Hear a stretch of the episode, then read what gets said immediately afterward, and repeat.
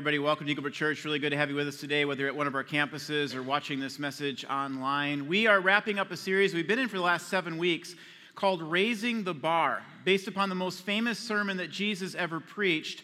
It's called the Sermon on the Mount. And we said at the beginning of this series, we hope you like challenges because that's what this series was intended to do. We've challenged ourselves to a higher level of obedience on issues like anger and adultery, revenge and money. Today's message is titled Narrow and Wide, and I'm just going to warn you, Jesus really raises the bar on this one. So, since this is such a hard teaching, let me just kind of ease into it with an observation. Human beings are prone to follow a crowd. Isn't that true? Human beings are prone to follow a crowd. I was with my eight year old son Hudson recently at the store Lids. Lids sells baseball hats, and now, I'm 37 years old, so I believe it's a borderline sin not to curve the bill on your hat. just a little bit past that stage. I feel hear a few, few hand claps in the back, but I'm just a little bit older than that. And so my son Hudson, though, he's eight. So of course he gets a flat brimmed hat. And then to make matters worse, he asked me to leave the sticker on. You know, the sticker that has like the size of the hat and everything?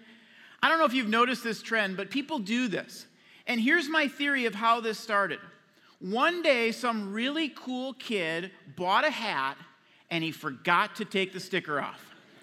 So he's walking around like a fool with a sticker on his hat. But other people look at him and they're like, oh, that must be really cool. I think I'm going to try that. That is the only explanation for me for how this whole thing started. To make it even more disturbing, I'm actually starting to think the flat brim looks really cool and that maybe I should get one myself. But you see this all over. A couple more claps. See this a divided church now.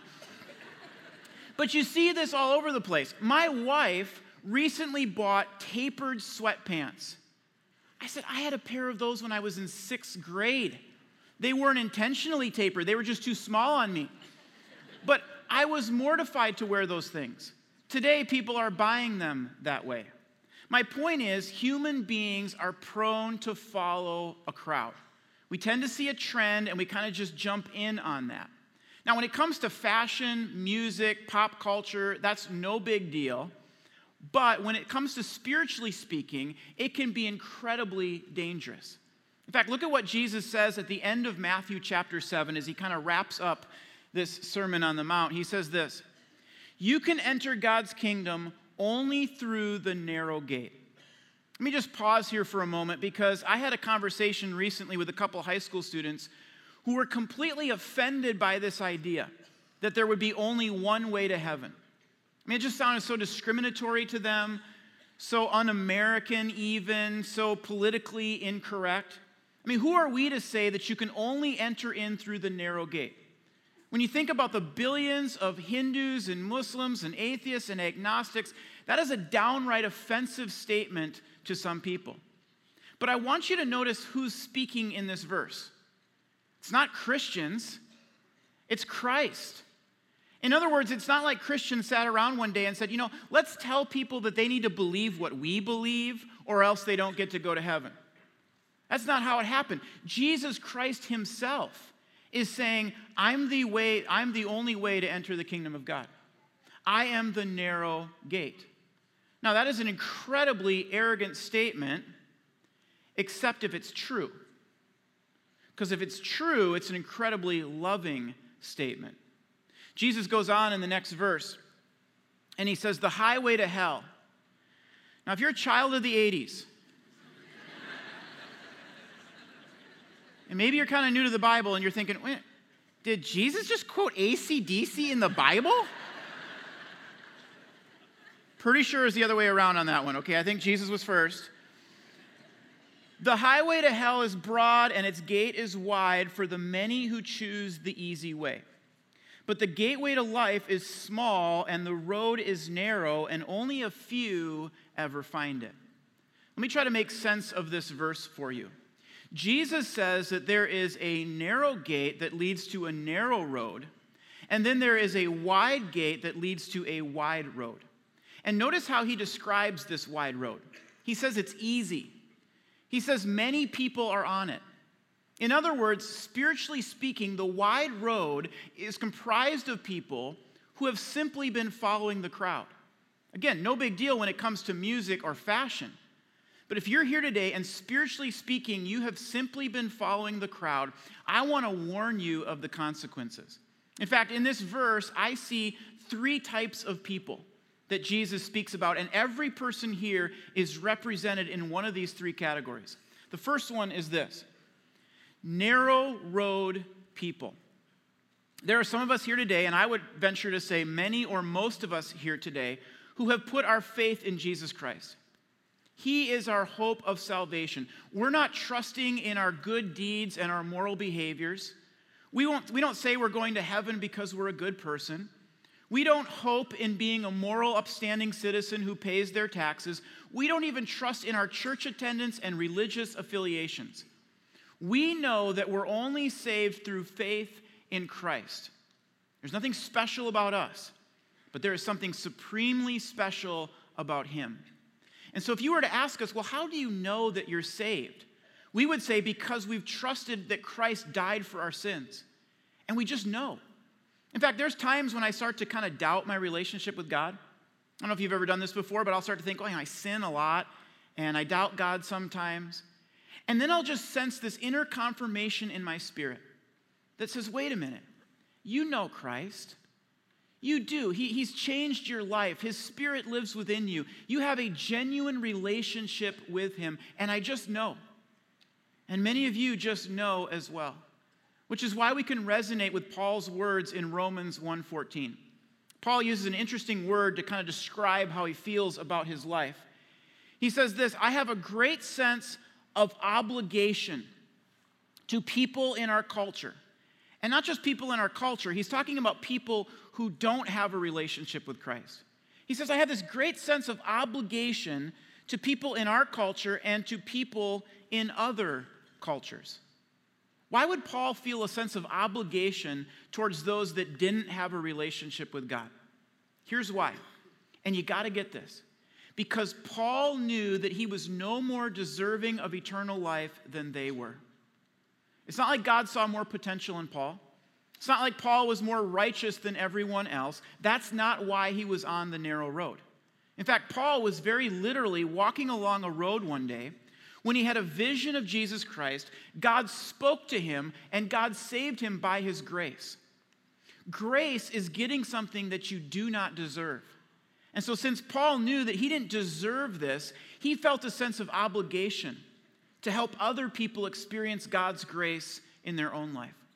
Author David Platt puts it this way He says, Every saved person this side of heaven is obligated to share the good news of Jesus with every unsaved person this side of hell. Can I just admit to you how ashamed I am of how little I do that in personal one on one settings? It's hard. It's hard to know when to bring the topic up. It's hard to know what the right timing is or how to bring it up. And then sometimes I just chicken out and get cold feet. But God's purpose for my life, God's purpose for your life, is not just to sit around and enjoy the fact that we get to be on the narrow road. Kind of reminds me of a story that I heard a few years ago about a California man named Larry Walters. And this is going to be hard to believe, but this is actually a true story. One day, Larry went to the Army Navy surplus store and he purchased 75 used weather balloons.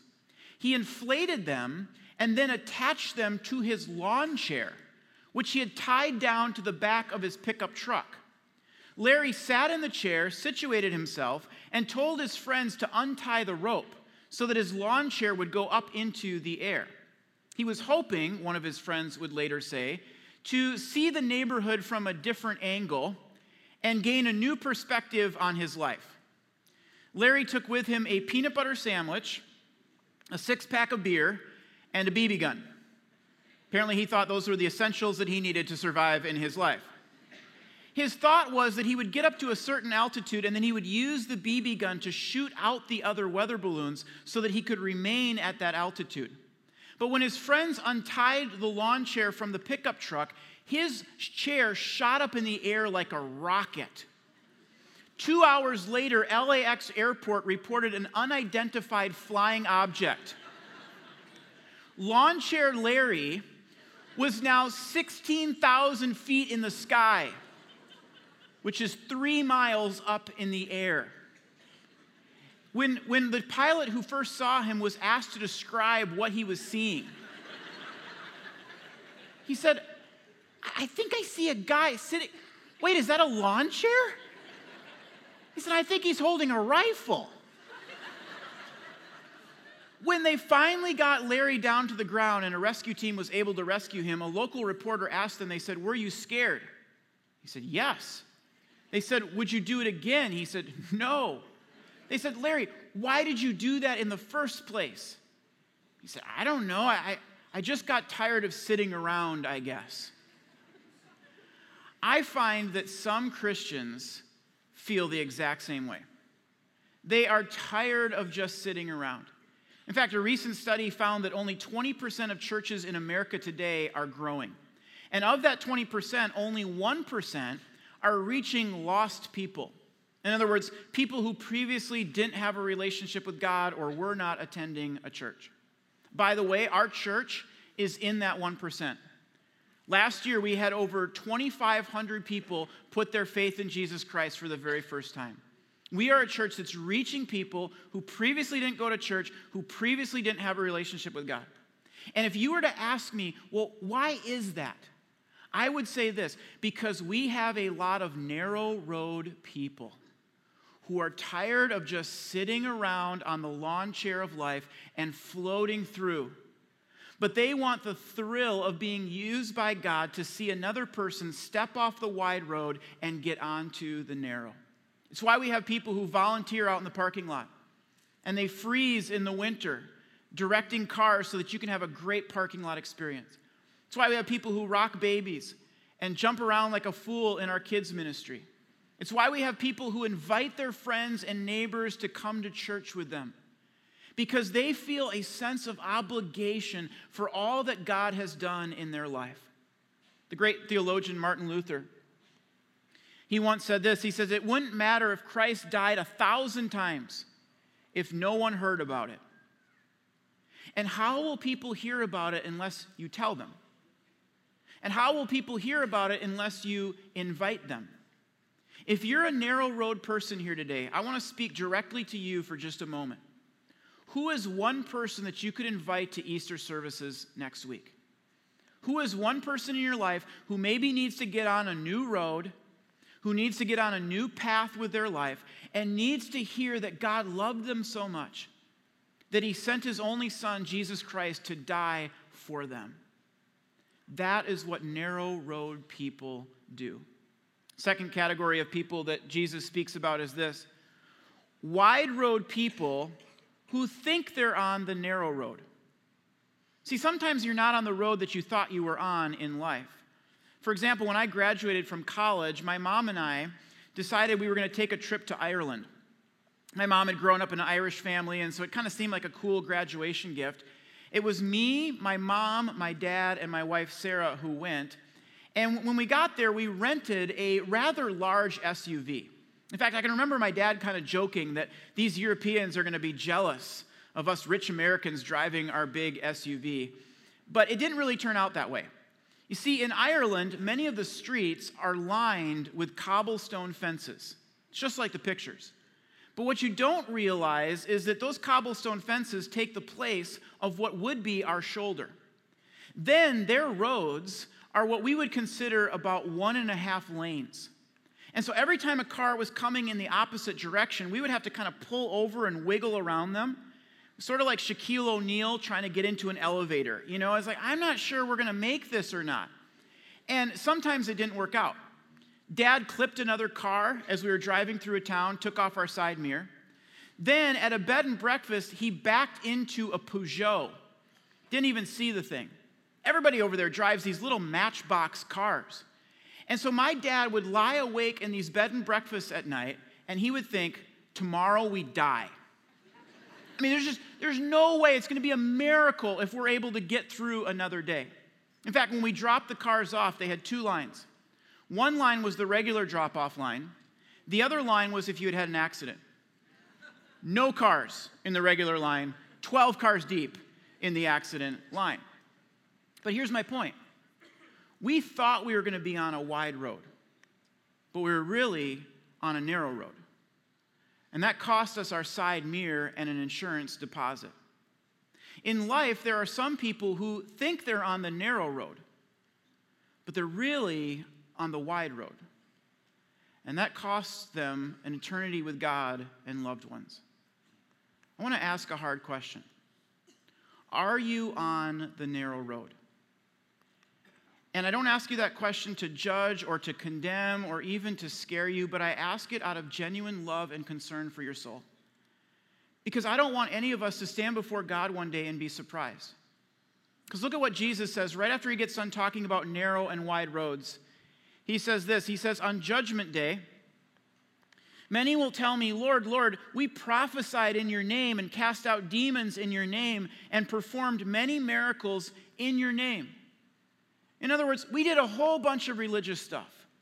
We called ourselves Christians. We tried to avoid the big sins. We were nice to other people. And then look at what Jesus says next. He says, But then I will tell them plainly, I never knew you away from me. Can you imagine that moment? I mean, I've always said that's one of the most sobering verses in the Bible because I can picture these people and they're lining up their good deeds and they're setting out their spiritual trophies. And in their mind, Judgment Day is a mere formality. I mean, of course I'm going to heaven. Of course I'm good to go with God. And then the shoe drops. I never knew you. I talked a little bit earlier about having a sense of obligation. That's how I feel about this verse.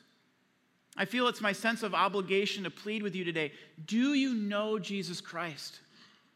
I'm not talking about do you know facts about him? I'm not talking about did you grow up in a Christian home? I'm asking do you know Jesus Christ? Some of you might say, well, I'm not really sure. I haven't decided which road I'm going to choose in life. But not deciding is a decision for the wide road because there is no middle road. Jesus doesn't say, you know, there's a wide road that leads to destruction, there's a narrow road that leads to life, and then there's like this new middle road, kind of like a carpool lane. Can kind of have a relationship with God, but not really. There is no middle road. But the good news is you can have the assurance that you are on the narrow road through faith in Jesus Christ. Doesn't mean you never sin, doesn't mean you don't have doubts, but it means that you have had a moment in your life when you turn towards Christ and you put your faith in Him. If you're on the, you know, I don't really know, I'm not really sure, kind of, sort of road, you got to get off that road. That could be the wide road disguised as the narrow, which leads to the third category that Jesus speaks about, and that's this wide road people.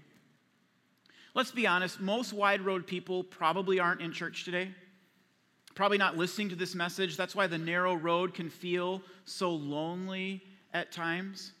But if you're here today and you're a person who doesn't have a relationship with God through Jesus Christ, then I just want to say to you, I commend you for being here. I love people who are willing to listen to other perspectives other than their own. It's such an admirable characteristic. But I also want to be honest with you about where Jesus says the wide road leads to. And then you can make up your, your own mind on what you want to do with this.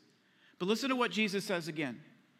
He says, The highway to hell is broad, and its gate is wide for the many who choose the easy way. You want to know what's easy? Following the crowd is easy. If you're here today and you're in middle school, high school, college, let me tell you, it's going to be easy for you to follow the crowd. It's going to take strength, courage, and conviction to follow Jesus Christ. But that's the best road to be on. You want to know what else is easy? Doing whatever you want whenever you want it. I mean, if it feels good to you, do it, drink it, take it, believe it, follow your heart, do what seems right to you. That's all easy. but that is the wide road. The wide road is comprised of people who are following the crowd that isn't following Jesus Christ, and Jesus himself says that road leads to destruction. But I want you to notice something God doesn't force anyone onto the wide road. People choose to be on the wide road. They believe that a life lived apart from God is the best way to live, and God honors that request for all of eternity. This is a different aspect of God's character. I mean, yes, God is love. Yes, God is full of mercy, but God is also a righteous judge. He punishes sin and indifference, not because he's mean, but because he's good. No good God would leave sin unpunished any more than a good parent would allow their kids to consistently disobey and never give a consequence. And yet, here's what I believe the narrow road is the best road. Friends, it's the road filled with joy. It's the road filled with peace and assurance. It's the road filled with meaning and purpose for your life. I have met so many people who used to be on the wide road. And they're good people, honest people, nice people. But one day they woke up and realized this is not the road I want to be on in my life. This road is aimless and it's empty, and I need to get on a different road. I was one of those people when I was a freshman in college. In fact, I was speaking at a Christian high school recently, and one of the students asked me, they said, Were, were you always a leader, or did that develop later in life? I said, Oh, when I was in high school, I was the biggest follower you've ever met. I mean, I was on the wide road. And I was on it because that's where the crowd was. So if you're here today and you're on the wide road, I want you to know I've been there, but you can get off that road and get onto a different road. But here's what you need to know your life, my life, has a deadline. Your life has a deadline. This last winter, I taught an online preaching class over at Northwestern University in St. Paul. And it's a graduate level course for adults, and so many of them are working while simultaneously pursuing their degree. And so I try to be lenient with them. I'll say, you know, if you're having a really busy week and you need an extension, just email me beforehand and we can work it out. But it has to be beforehand. I don't think it's fair if you email me three days after the paper was due and said, oh, hey, sorry about that. I'll get it to you when I can. And this happens every time I teach. I mean, sure enough, two days after the first paper is due, I get an email from a student who says, you know, my blood pressure's been up. I'll get you the paper when I can. I'm like, well, now my blood pressure's up. and then I get a Facebook message from another student, and I'll, I'll just read part of his message to you. He says, Prof, I need more time to turn in my assignment. I'm moving, trying to figure out how to be married, aren't we all? and trying to find a ministry position, all bearing much weight on me right now. I hope it's not too late to jump back in, but I find myself three weeks behind. I need to make at least a B. And I'm like, no one's just gonna hand you a B while you figure out how to be married. I mean, welcome to the real world, Mr. Millennial. That was a lot funnier in the other services when it wasn't full of millennials, right? 11 o'clock service, like, what? What? But what I, what I tried to explain to him, I didn't say all that stuff about millennials, but what I did try to explain to him was this. I said, at some point, you have to learn to hit a deadline in your life. If you want to go into ministry, you can't just show up at church on Sunday and tell your congregation, you know, it's been a busy week, trying to figure out how to be married. You know, come back Tuesday. I'll bet you'll have a great sermon by then. At some point, you got to learn how to hit a deadline. That is true in life, and that is also true in death. Here's the reality your life, my life, it has a deadline. But some people bargain with God. And they're like, oh, you know, God, I'll get serious about you when I graduate from college. I'll get serious about you after I get married, have kids, you know, settle down a little bit. One day, God, and one of these days, I'm going to put you first in my life, and I'll, but not today. It'll be one day I'll do that, God. But you don't know when your deadline is. And you don't want to stand before God one day and go, oh, you know, I was meaning to get around to that. Can I have an extension? Can I have a little bit more time? Because what if God says to you, I gave you time? 2 Peter chapter 3 says that the reason that Jesus Christ hasn't returned yet is because he's waiting for more people to repent. He doesn't want anyone to perish. And so he's giving you an extension. He's giving you breath after breath, day after day. But one day the deadline will come. And you don't know when that day is. Last year, my daughter Isabel was in preschool with the daughter of a pastor from Substance Church. His name is Rick. Here's a picture on the side screens of Rick, and then that's his wife Crystal there on his left. And his wife Crystal has this godly, gentle spirit about her. It's just apparent when you meet her for even a short period of time. In fact, when Sarah had Crystal and their daughter over to our house for a play date, Sarah went upstairs to kind of check on the kids and see how they were doing. And when she came back downstairs, Crystal was standing in our living room, rocking her baby to sleep. Her eyes were closed, and she was singing along with a worship song that was on the radio. Two months ago, Crystal took her oldest daughter on a mother daughter getaway to Jamaica. They spent the day swimming with dolphins.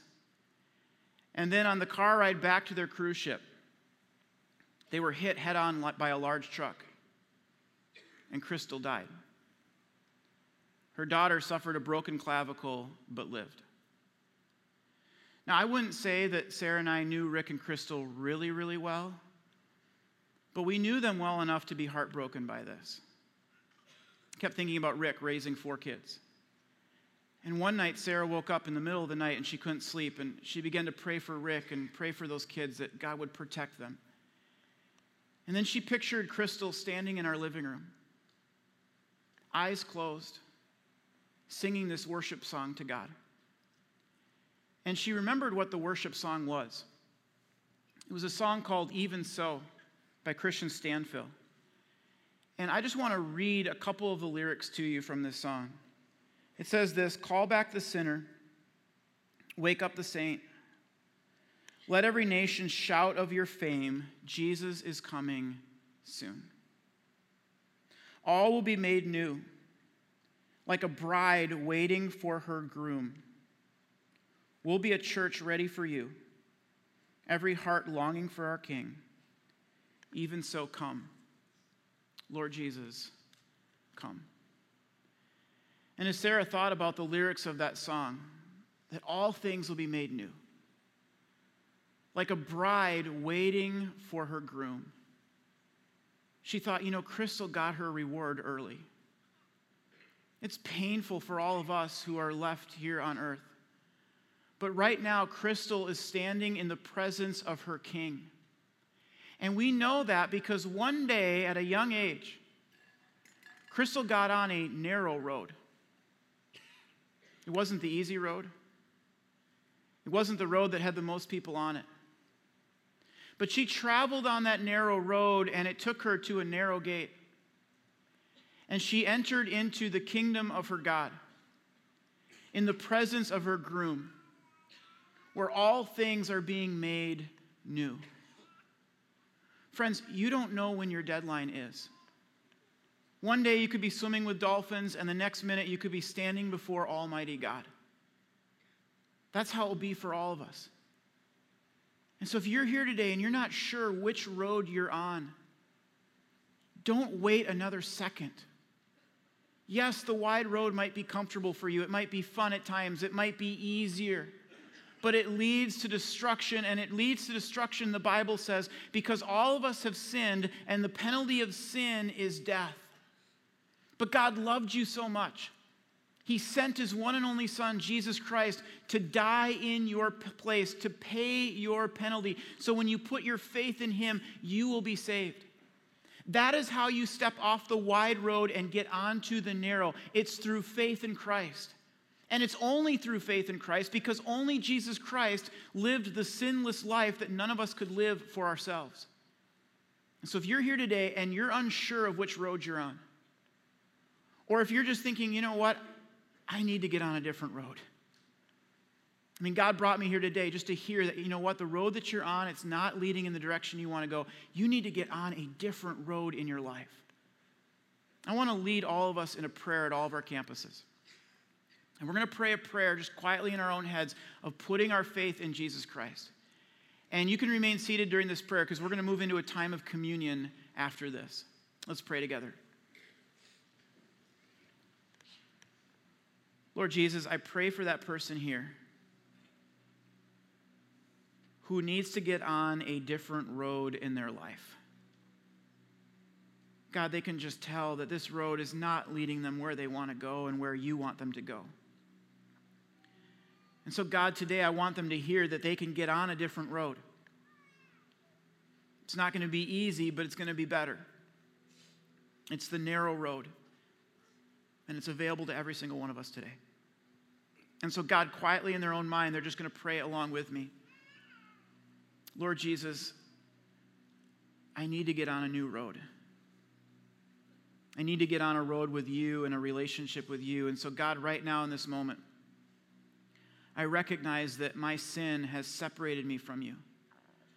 But I believe that Jesus Christ died on a cross and paid the penalty for my sins. And so, right now, God, I put my faith in Him. I put my trust in Him. I believe in Him. And God, I pray that you would save me. I pray that you'd put me on a whole new road in life. A road that is marked by following Jesus Christ and obeying Him and trusting Him. God, a road that's filled with joy and peace and meaning and purpose for my life. God, today I'm asking you, save me and put me on the narrow road. I pray all that in Jesus' name. Amen. Hey, if you prayed that prayer at any of our campuses, out in the lobby of your campus, you're just going to see a sign that says next steps as you leave today. And I know that usually when we're leaving church, we're just anxious to kind of get out of here, but please, would you take a moment, just stop by there? We want to know who put their faith in Christ, and we want to give you some free resources. So, this is not just you prayed a prayer, but this is you entered into a relationship with Jesus Christ where you can follow him. So, stop off there. We've got some free things that we want to give to you. All right, this time, I'm going to invite the communion servers down front. You can begin passing out the elements. And if you're at a campus where it's on underneath a seat on the end of your aisle, go ahead and start passing those down your row. On the night before Jesus was betrayed, he took a loaf of bread and he broke it. And he said, This is my body, which will be broken for you. He then took a cup and he raised it up and he said, This cup is my blood. It was about to be shed for the forgiveness of your sins. Eat this and drink this in remembrance of me. You don't have to be a member of our church to participate in communion, but you do have to be a follower of Christ, the Bible says. So if you're not there yet in your life, then that's okay. You can just go ahead and let it pass. But many of you just prayed for the first time to put your faith in Jesus Christ. Go ahead and take communion today as a, as a step of God, I'm with you. I'm on the narrow road. I'm trusting you with my life. And for those of you who have been on that narrow road, take a moment before you take communion. You don't have to wait for everyone else, but as before you take communion, spend a moment in prayer and just thank God for his grace. And thank God for the narrow road. And then begin to pray for a person that you could invite to Easter next weekend and help them get on a whole new road in their life. It's a little tricky. You have to peel it back once to get to the bread. You have to peel it, uh, the bread's underneath, rather, the juice is on the top. And as all this is going on, the band's going to kind of quietly be playing behind us. And then at all of our campuses, we are going to stand and we're going to sing a closing song together. It's going to be the closing song that Crystal was singing in my living room. And there was just a part of me today that thought, you know, I wonder if Crystal is singing this song right now in the presence of her king. So we're going to join in on that chorus that sings to God. It's going to be a great moment for our church.